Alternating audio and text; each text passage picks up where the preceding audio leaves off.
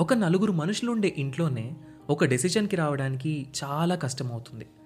అలాంటిది ఇంతమంది ప్రజలు ఒక దేశాన్ని ఎలా పరిపాలిస్తున్నారు? ఇండిపెండెన్స్ వచ్చాక ప్రజాస్వామ్యంతో నడవడానికి సిద్ధపడ్డ ఇండియా ఇన్నేళ్ళు ఒక దేశంగా నిలబడుతుంది అని ఎవ్వరూ అనుకోలేదు. అలాంటి ది మోస్ట్ కాంప్లికేటెడ్ డెమోక్రసీ అయిన ఇండియా ఇన్నాళ్ళు ప్రపంచంలోనే అతిపెద్ద డెమోక్రసీగా ఎలా ఉంది? మనం దీన్ని ఎలా అర్థం చేసుకోవాలి? వీటన్నింటి గురించి మనకు అర్థమయ్యేలా చెప్పడానికి మొదలవుతున్న show decoding democracy with doctor JP hosted by మీ సాయి కిరణ్ చల్లా. లోక్సత్తా అధ్యక్షులు ఎక్స్ ఐఏఎస్ ఎక్స్ ఎమ్మెల్యే అయిన డాక్టర్ జయప్రకాష్ నారాయణ్ గారి నుండి మనం వీటి గురించి తెలుసుకుందాం. ఆగస్ట్ ఫిఫ్టీన్త్న మొదలై ప్రతి ట్యూస్డే ఒక కొత్త ఎపిసోడ్తో మీ ముందుకు రాబోతుంది. ఈ షోని మీ ముందుకు తీసుకొస్తుంది Kathanika media in collaboration with FDR.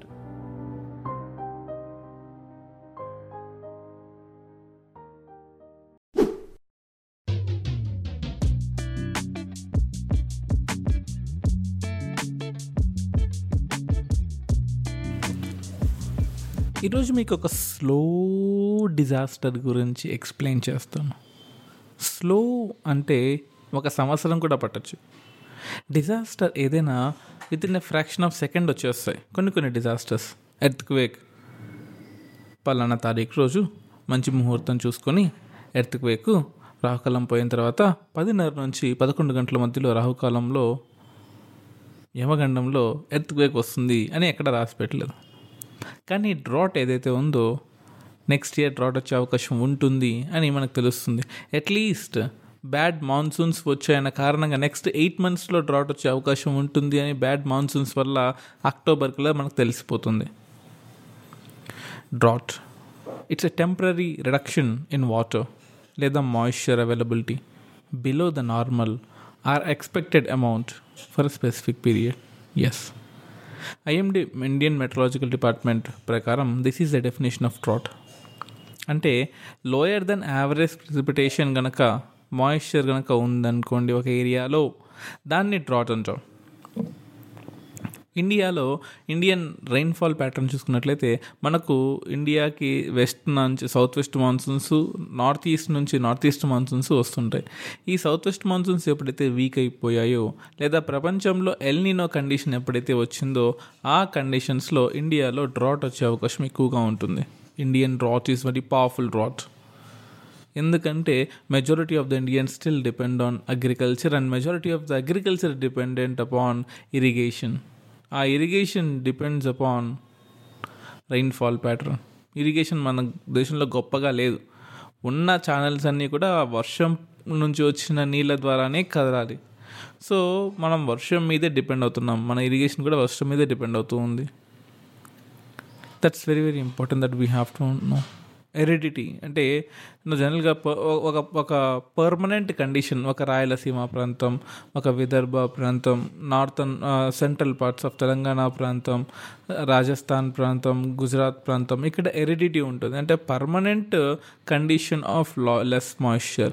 అలా అలా కాకుండా టెంపరీ సిచ్యువేషన్ కనుక ఉంటే దాన్ని డ్రాట్ అంటాం. సో ఆపోజిట్ అని చెప్పకూడదు. టెంపరీ ఉంటే డ్రాచు టెంపరీగా నీళ్ళు లేకపోతే డ్రాటు పర్మనెంట్గా నీళ్ళు లేకపోతే aridity. So this is very very important ఇవి కాకుండా మనకు కొన్ని టైప్స్ ఆఫ్ డ్రాట్స్ ఉంటాయి. మెట్రలాజికల్ డ్రాట్ దాంతోపాటు hydrological drought agricultural drought socio economic drought ecological drought ఈ డ్రాట్స్ అన్నీ కూడా మనకు చాలా అవసరం ఇంపార్టెంట్ అని అవసరం కూడా. ఎందుకు అవసరం అంటే మెట్రాలజికల్ డాట్ అంటే ఒక ఏరియాలో ఉండాల్సిన రెయిన్ఫాల్ కన్నా తక్కువ రెయిన్ఫాల్ కనుక పడుతుంది అనుకోండి ఒక స్పెసిఫిక్ అమౌంట్లో అంటే ఇండియన్ మెట్రాలజికల్ డిపార్ట్మెంట్ ఏం చెప్తుందంటే బాబు డ్రాట్ ఎప్పుడు ఎగ్జిస్ట్ అవుతుందంటే అమ్మా యావరేజ్ రెయిన్ఫాల్ అనేది seventy five percent of the rainfall కన్నా అంటే సెవెంటీ ఫైవ్ పర్సెంట్ నుంచి పడిపోయింది. అంటే నార్మల్ కన్నా సెవెంటీ ఫైవ్ పర్సెంటే నీకు వచ్చింది రెయిన్ఫాల్ అలాంటప్పుడు we will consider that as a meteorological drought అంటే మాన్సూన్ తక్కువగా ఉండడము లేదా మాన్సూన్స్ తొందరగా ఇండియా నుంచి వెళ్ళిపోవడము మాన్సూన్లో బ్రేక్స్ వస్తుంటాయి. ఆ బ్రేక్స్ ఎక్కువ రోజులు ఉండడము ఈ కండిషన్స్లో we call it as meteorological drought అలా కాకుండా హైడ్రలాజికల్ రోట్ ఉంటుంది. అంటే సో సర్ఫేస్ వాటర్ కనుక తక్కువగా ఉన్న రివర్స్లో స్ట్రీమ్స్లో లేక్స్లో కెనాల్స్లో రిజర్వాయర్లలో ట్యాంకులలో లేదా కొలంలో చెరువులకి ఎక్కడైనా సరే వాటర్ తక్కువగా ఉన్న లేదా గ్రౌండ్ వాటర్ కనుక ఫాస్ట్గా పడిపోయినా సరే ఆ కండిషన్స్ని మనం హైడ్రలాజికల్ డ్రాట్ అంటాం. అది కాకుండా అగ్రికల్చరల్ డ్రాట్ అంటాం. అంటే పంటకు కావాల్సింది తే నీ భూమిలో తేమ శాతం. ఆ తేమ శాతం అనేది కూడా బాగా తగ్గిపోతుంది.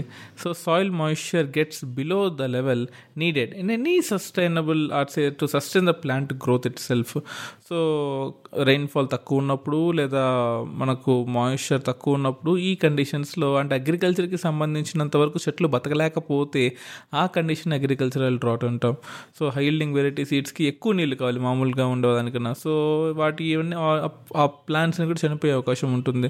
క్రాపింగ్ ప్యాటర్న్ని మనం మారుస్తే ఓ రకంగా మనం బతికించవచ్చు ఈ చెట్లని.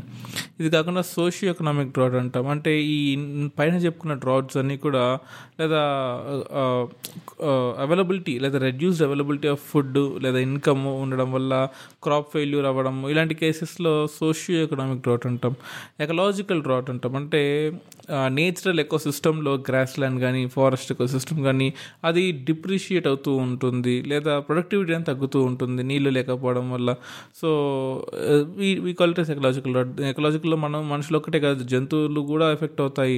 You know over period of time wild effect effect అవుతాయి ట్రీస్ ఎఫెక్ట్ అవుతాయి. రైట్ ఇది కాకుండా ఇండియాలో అండ్ యావరేజ్గా eleven fifty millimetres of rainfall అనేది పడుతూ ఉంటుంది. సో ఇంత over thirty two lakhs square కిలోమీటర్స్లో ఎంత రెయిన్ఫాల్ పడే దేశం ప్రపంచంలో అయితే ఎక్కడా లేదండి. ఉన్నాయి. ఇప్పుడు అమెరికా ఉంది. ఇండియా కన్నా పెద్దది. చైనా ఇండియా కన్నా పెద్దది. రష్యా ఇండియా కన్నా పెద్దది. కెనడా ఇండియా కన్నా పెద్దది. బ్రెజిల్ ఇండియా కన్నా పెద్దది. కానీ ఈ పెద్ద దేశాలు అయినప్పటికీ ఆస్ట్రేలియాలో కావచ్చు మనంత రైన్ఫాల్ పడదండి. మనంత రైన్ఫాల్ పడే ఏకైక దేశం ఇండియా సో ఇండియా లాంటి దేశంలో నీళ్ళని మనం దాచుకో దాచిపెట్టలేకపోతే మరి ఉన్న నీళ్ళు కూడా వేస్ట్ చేసిన వాళ్ళం అవుతాం.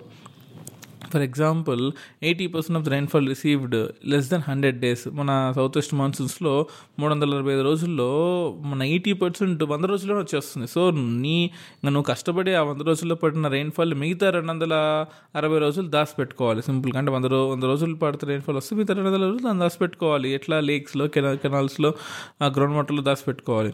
And even twenty one percent of the area receives less than seventy mm rains annually so drought వచ్చే అవకాశము ట్వంటీ వన్ పర్సెంట్ ఏరియాస్లో బాగా ఎక్కువగా ఉంటుంది. సెవెంటీ ఎంఎం అంటే లెవెన్ ఫిఫ్టీ మిల్లీమీటర్స్ యావరేజ్ అయితే కొన్ని కొన్ని ఏరియాస్లో టూ థౌజండ్ కూడా ఉంటుంది విదేశ్ మెగాలాండ్ ప్రదేశాల్లో.